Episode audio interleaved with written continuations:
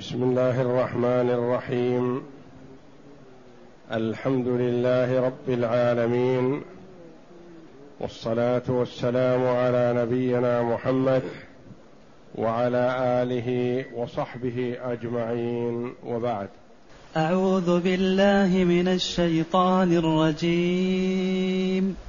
ولقد جاءكم يوسف من قبل بالبينات فما زلتم في شك مما جاءكم به حتى إذا هلك قلتم لن يبعث الله من بعده رسولا كذلك يضل الله من هو مسرف مرتاب الذين يجادلون في آيات الله بغير سلطان أتاهم أتاهم كبر مقتا عند الله وعند الذين آمنوا كذلك يطبع الله على قلب كل كذلك يطبع الله على كل قلب متكبر جب كذلك يطبع الله على كذلك يطبع الله على كل قلب متكبر جبار. وقال فرعون يا هامان ابن لي صرحا لعلي أبلغ الأسباب. أسباب السماوات فأطلع إلى إله موسى وإني لأظنه كاذبا. وكذلك زين لفرعون سوء عمله وصد عن السبيل وما كيد فرعون إلا في تباب.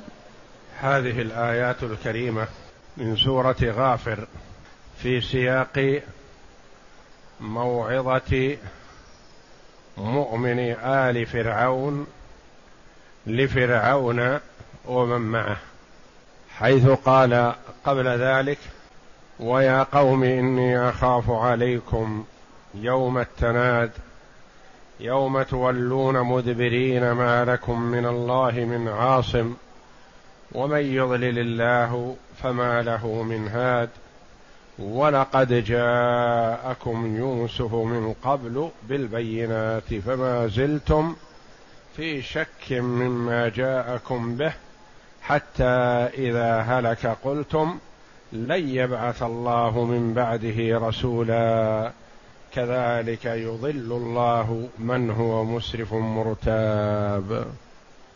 يقول الله جل وعلا عنه عن مؤمن آل فرعون أنه قال لهم تذكروا حالكم السابقة فأنتم سبق لكم الإعراض عن إجابة الرسل وقد تتابعت عليكم فلم تستجيبوا. فإذا امتنعتم الآن كما امتنعتم سابقا أتاكم العذاب. ولقد جاءكم يوسف. ما المراد بيوسف؟ الظاهر كما قال كثير من المفسرين أنه يوسف ابن يعقوب ابن إسحاق ابن إبراهيم عليهم الصلاة والسلام. وقيل إن يوسف هذا هو حفيد يوسف ابن يعقوب. هو يوسف ابن إبراهيم ابن يوسف ابن يعقوب. وعلى كل فالآية الكريمة دلت على أنه رسول جاء من قبل الله جل وعلا أرسله الله إلى أهل مصر. ولقد جاءكم يوسف من قبل يعني من قبل مجيء موسى بالبينات بالحجج الظاهرة البينة التي لا إشكال فيها. فما زلتم في شك مما جاءكم به. فاستمررتم على شككم وريبكم في صدق الرسل فلم تقبلوا دعوتهم.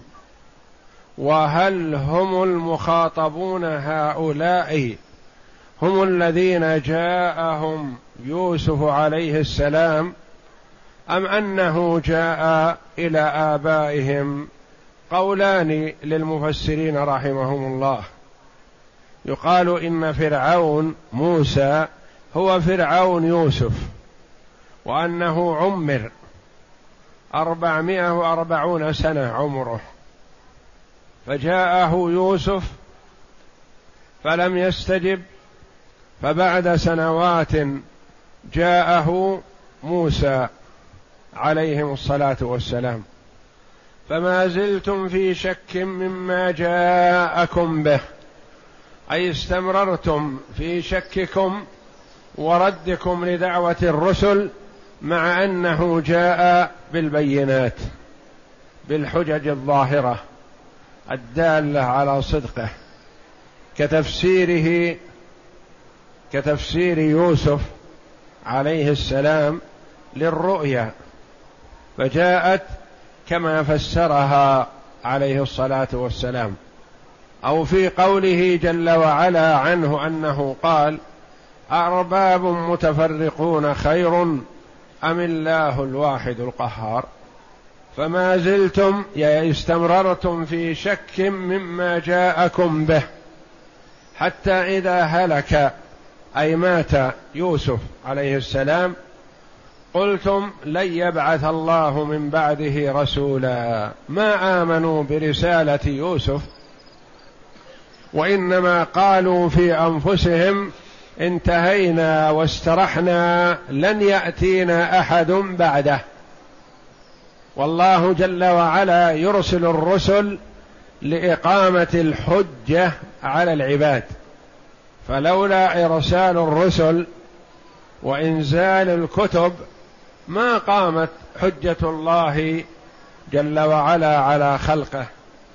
قلتم لن يبعث الله من بعده رسولا. كذلك مثل هذا الإضلال يضل الله من هو مسرف مكثر من المعاصي الإسراف الإكثار من الشيء. إن كان في الإنفاق فهو زيادة في الإنفاق. وإن كان في العمل فهو زيادة في الأعمال السيئة. مسرف يعني في أعماله أعمال جوارحه. مرتاب شاك في عمل القلب. يعني جمع بين الطغيان والضلال والكفر بجوارحه وبقلبه. ومن لباقته رضي الله عنه معهم ومحاولته لإصلاحهم وهدايتهم لم يجابههم فيقول أنتم مسرفون ضلال مرتابون. قال قلتم لن يبعث الله من بعده رسولا وهذا كأنه قال ضلال منكم. كذلك يضل الله مثل هذا الضلال يضل الله من هو واقع في الكفر والضلال والمعاصي بجوارحه مرتاب شاك في قلبه. يعني جمع بين ضلال الجوارح وضلال القلب. فضلال القلب بالشك والارتياب وضلال الجوارح بالإكثار من معاصي الله ولم يجابحهم في هذا بل بين قائلا كأنه قال إنكم بردكم دعوة يوسف ولم تقبلوا دعوة موسى وزعمكم أن الله لا يقيم الحجة على العباد هذا ضلال منكم. ولم يجابحهم في هذا. والله لا يهدي من هو مسرف مرتاب. فأنتم إن استمررتم على ذلك فأنتم مسرفون مرتابون. وتلطف معهم لعلهم يستجيبون. نعم. بسم الله الرحمن الرحيم. وقوله تعالى ولقد جاءكم يوسف من قبل بالبينات. يعني أهل مصر قد بعث الله فيهم رسولا من من قبل موسى وهو يوسف عليه الصلاة والسلام. كان عزيز أهل مصر وكان رسولا يدعو إلى يدعو يدعو إلى الله أمته القبط.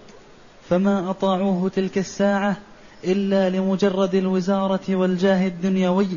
يعني أطاعه من أطاعه. يوسف عليه السلام وهم قلة ولم يطيعوه عن قناعة وقبول وإنما لأجل ما أعطاه الله جل وعلا من الرياسة والتمكين في الأرض. كما قال الله جل وعلا وكذلك مكنا ليوسف في الأرض يتبوأ منها حيث يشاء. نعم. ولهذا قال فما زلتم في شك مما جاءكم به. حتى إذا هلك قلتم لن يبعث الله من بعده رسولا. أي يئستم؟ فقلتم طامعين لن يبعث الله من بعده رسولا. وذلك لكفرهم وتكذيبهم. كذلك يضل الله من هو مسرف مرتاب. أي كحاكم هذا؟ ثم قال الذين يجادلون الذين يجادلون في آيات الله بغير سلطان أتاهم. كذلك يضل الله من هو مسرف مرتاب. من هم؟ الذين يجادلون في آيات الله. الذين بدل من من؟ قد يقول قائل من يصلح أن يبدل بها منها الجمع الذين يجادلون في آيات الله. نقول نعم من لفظها مفرد ومعناها الجمع. يضل الله من هو هو مفرد أو جمع؟ مفرد. الذين يجادلون مفرد أو جمع؟ جاء ما بعدها مرة مفرد ومرة جمع. ولا بأس بذلك هذا صحيح. مفرد باعتبار اللفظ باعتبار لفظ من؟ من هو مسرف.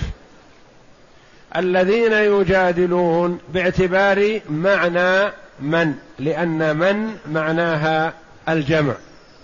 الذين يجادلون يعني يخاصمون.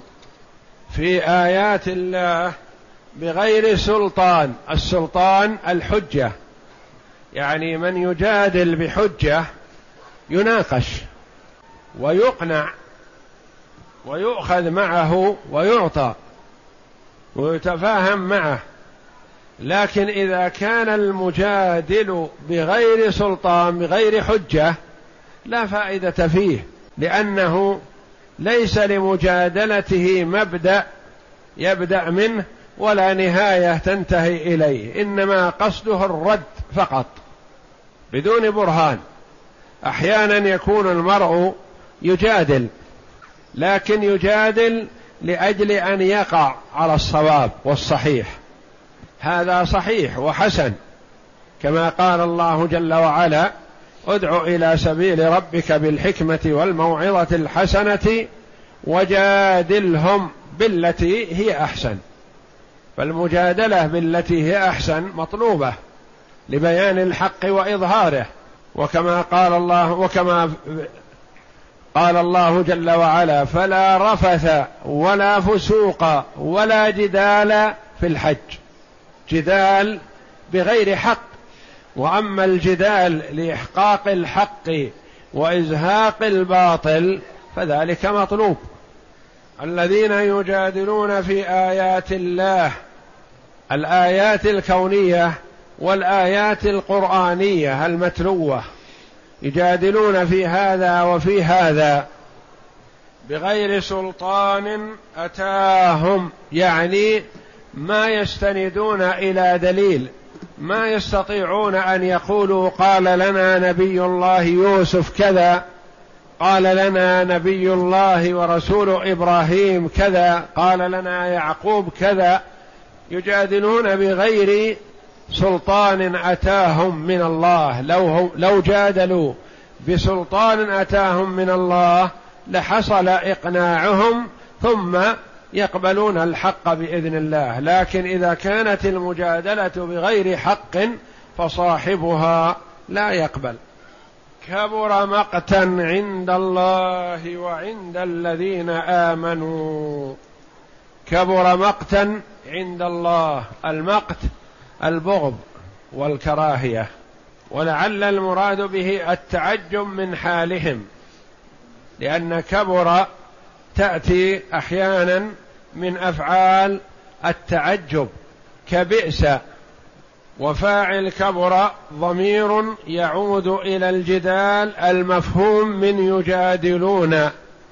كبر جدالهم. ويصح أن يكون كبر خبر للمبتدأ الذي هو الذين يجادلون كبر مقتهم أي بغضهم وكراهيتهم من الله. كبر مقتا عند الله وعند الذين آمنوا وعند الذين آمنوا. روي عن ابن مسعود رضي الله عنه أنه قال ما رآه المؤمنون حسنا فهو عند الله حسن. ولهذا الاستحسان وارد في الشريعة الإسلامية كذلك الإجماع إجماع العلماء وأهل الحل والعقد والرأي والمشورة يؤخذ به. فلذا أثنى الله جل وعلا على اجتماع المؤمنين وقال إن هذا الجدال بغير حق ممقوت مبغض عند الله جل وعلا كما هو ممقوت ومبغض عند الذين آمنوا. كذلك أي الطبع المحكم البليغ كذلك يطبع الله على كل قلب متكبر جبار. يطبع الله الطبع بمعنى الختم والإغلاق. يطبع الله على كل قلب متكبر جبار. فيها قراءات على كل قلب متكبر. قراءة الأخرى على كل قلب متكبر. قلب مضاف ومتكبر مضاف إليه أو قلب منون موصوف بأن القلب متكبر لأن القلب إذا تكبر تكبر صاحبه. والجوارح كلها تحرض القلب على الاستقامة وتقول إنما نحن بك فإن استقمت استقمنا وإن اعوججت اعوججنا. فالجوارح تبع للقلب كما قال النبي صلى الله عليه وسلم ألا وإن في الجسد مضغة إذا صلحت صلح الجسد كله وإذا فسدت فسد الجسد كله. على كل قلب متكبر والتكبر صفة ذميمة ما يتكبر إلا الدني الذي فيه خسة لأنه يشعر بالضعف أو بالمهانة أو بالاحتقار فيحب أن يجبر ما يشعر به بالغطرسة والكبرياء على عباد الله. وإلا فكلما ارتفعت منزلة العبد تواضع. وما زاد الله من تواضع لله رفعه. وهكذا توالت نصيحة هذا الرجل المؤمن لقومه ولمكانته ما جابهه فرعون بما يكره. وإنما أعرض عن قبول ما قال ونادى ليشغل الأمة يشغل الناس يلهيهم عن القبول دعوة موسى عليه الصلاة والسلام كما قال الله جل وعلا وقال فرعون يا هامان ابن لي صرحا. هامان وزيره والوزير قد يكون وزيرا صالحا وقد يكون وزيرا سيئا فإذا أراد الله بالأمير خيرا جعل وزيره صالحا يراقبه في الخير ويحذره من الشر. وإذا أراد الله بالأمير سوى ذلك أراد به شرا جعل وزيره وزير سوء. إن هم بخير لم يشجعه وإن نسي الخير لم يذكره وإن هم بسوء شجعه. وإن نسي السوء وغفل عنه ذكره والعياذ بالله. وقال فرعون يا هامان ابن لي صرحا. الصرح يطلق على معان. يطلق على البناء الشامخ الذي يرى من بعد. ويطلق على بطن البيت. ويطلق على البلاط من زجاج. والصرح في اللغة من الصراحة والبيان. يقال هذا صرح بأنه بين واضح ظاهر ينبي عن نفسه والمراد به ما بني من آجر لأنه ممكن أن يرتفع وهو الطين المطبوخ. ليكون أقوى وأخف. ولهذا قال بعض السلف كانوا يكرهون أن يبنوا بيوتهم بالآجر لأنه هو الذي أراد أن يبني به فرعون هذا الصرح. يقول وفي المصباح الصرح بيت واحد يبنى مفردا طولا ضخما يعني يكون مستقل وحده لا يحيط به شيء. أو الصرح القصر. أو صحن الدار أو بلاط يتخذ من زجاج كما قال الله جل وعلا عن سليمان مع بلقيس فإذا صرح ممرد من قوارير صرح. ممرد يعني مصفوف من زجاج. يا هامان ابن لي صرحا لعلي أبلغ الأسباب. لعلي أصل إلى سبب من الأسباب التي توصلني إلى الاطلاع على إله موسى الذي يزعمه. وما قصد اللعين بهذا إلا بإشغال الناس وإلا فهو يعلم ويعرف يؤمن بوجود الله جل وعلا وهو رب الكائنات لكنه أراد أن يتغطرس على العامة. والجهلة وكأنه لن يتكل على أحد بل يريد أن يصعد بنفسه لينظر. والمراد بالسبب هو كما تقدم لنا ما يتوصل به إلى الشيء مثل الباب يتوصل به إلى الدخول إلى الدار ومثل السلم يتوصل به إلى الصعود إلى السطح ومثل الحبل يتوصل به إلى النزول إلى البئر أو الصعود إلى أعلى وهكذا. فالسبب ما يتوصل به إلى الوصول إلى الغيب. لعلي أبلغ الأسباب يعني أصل إلى أبواب السماء فألج من باب إلى باب حتى أطلع وأنظر هل فيها إله كما يزعم موسى بأن له إله غيري. أبلغ الأسباب. ما هذه الأسباب؟ أسباب ينزل فيها إلى البئر. قال لا. أسباب السماوات. يعني طرق السماوات أو أبواب السماوات. فأطلع إلى إله موسى. فأطلع أو فأطلع. قراءتان سبعيتان. قرأ بعضهم بالنصب وقرأ بعضهم بالرفع عطفا على أبلغ. لعلي أبلغ الأسباب أسباب السماوات فأطلع إلى إله موسى. وإني لأظنه يعني ظني واعتقادي بأن موسى كاذبا ليس له إله غيري.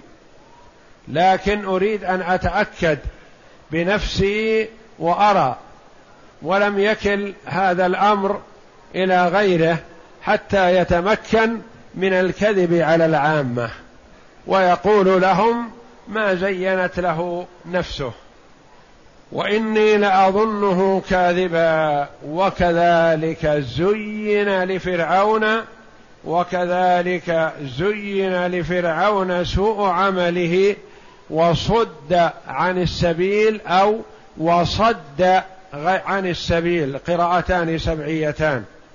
زين لفرعون سوء عمله يعني زين له الشيطان أو أن الله جل وعلا أغواه وأضله وجعله يستحسن ما ليس بحسن. فمن انتكست فطرته والعياذ بالله يستحسن ما ليس بحسن. كمن يقع في الفجور والمعاصي يستحسن الرذائل يستحسن القبائح لأنه منتكس والعياذ بالله. وكذلك زين لفرعون سوء عمله وصد يعني صده الله جل وعلا أو صده الشيطان أو وصد يعني هو صد عن السبيل أو هو صد غيره من العامة. وصد عن السبيل. قال الله جل وعلا وما كيد فرعون. يعني هذا كيد منه في قوله لهامان ابن لي صرحا وما كيد فرعون إلا في تباب.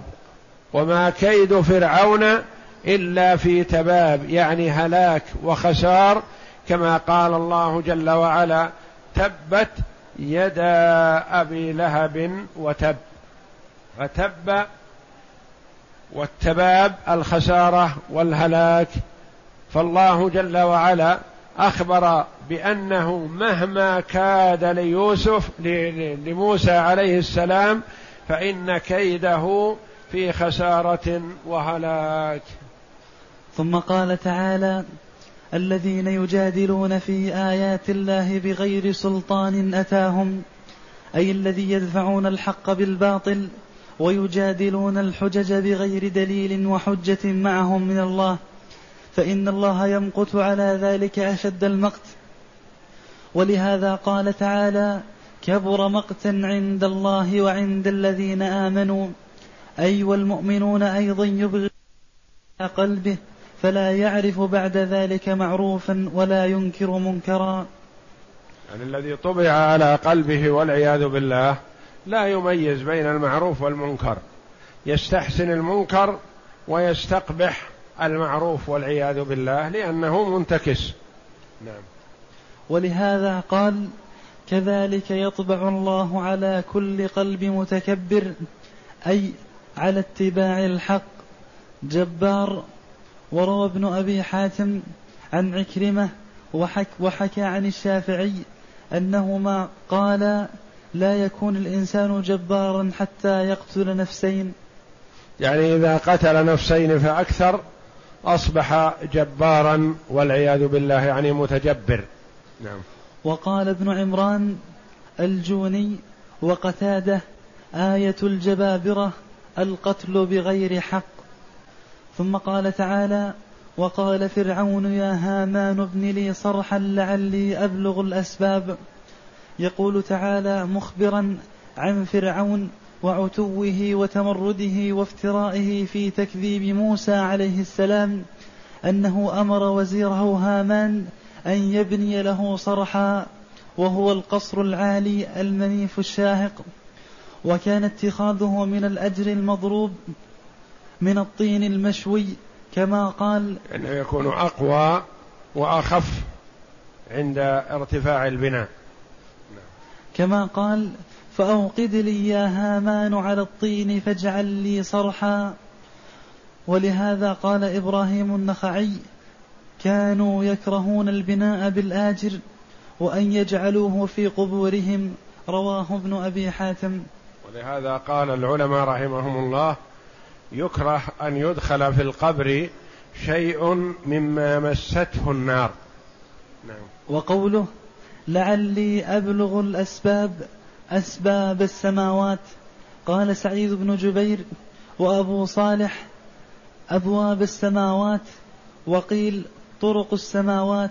قيل الأبواب وقيل الطرق وكلها يطلق عليها أسباب. فأطلع إلى إله موسى وإني لأظنه كاذبا وهذا من كفره وتمرده. أنه كذب موسى في أن الله عز وجل أرسله إليه. قال الله تعالى وكذلك زين لفرعون سوء عمله وصد عن السبيل. أي بصنيعه هذا الذي أراد أن يوهم أن يوهم به الرعية أنه يعمل أنه يعمل شيئا يتوصل به إلى تكذيب موسى عليه السلام. ولهذا قال وما كيد فرعون إلا في تباب. قال ابن عباس رضي الله عنهما ومجاهد يعني إلا في خسار. والله أعلم وصلى الله وسلم وبارك على عبد ورسول نبينا محمد وعلى آله وصحبه أجمعين.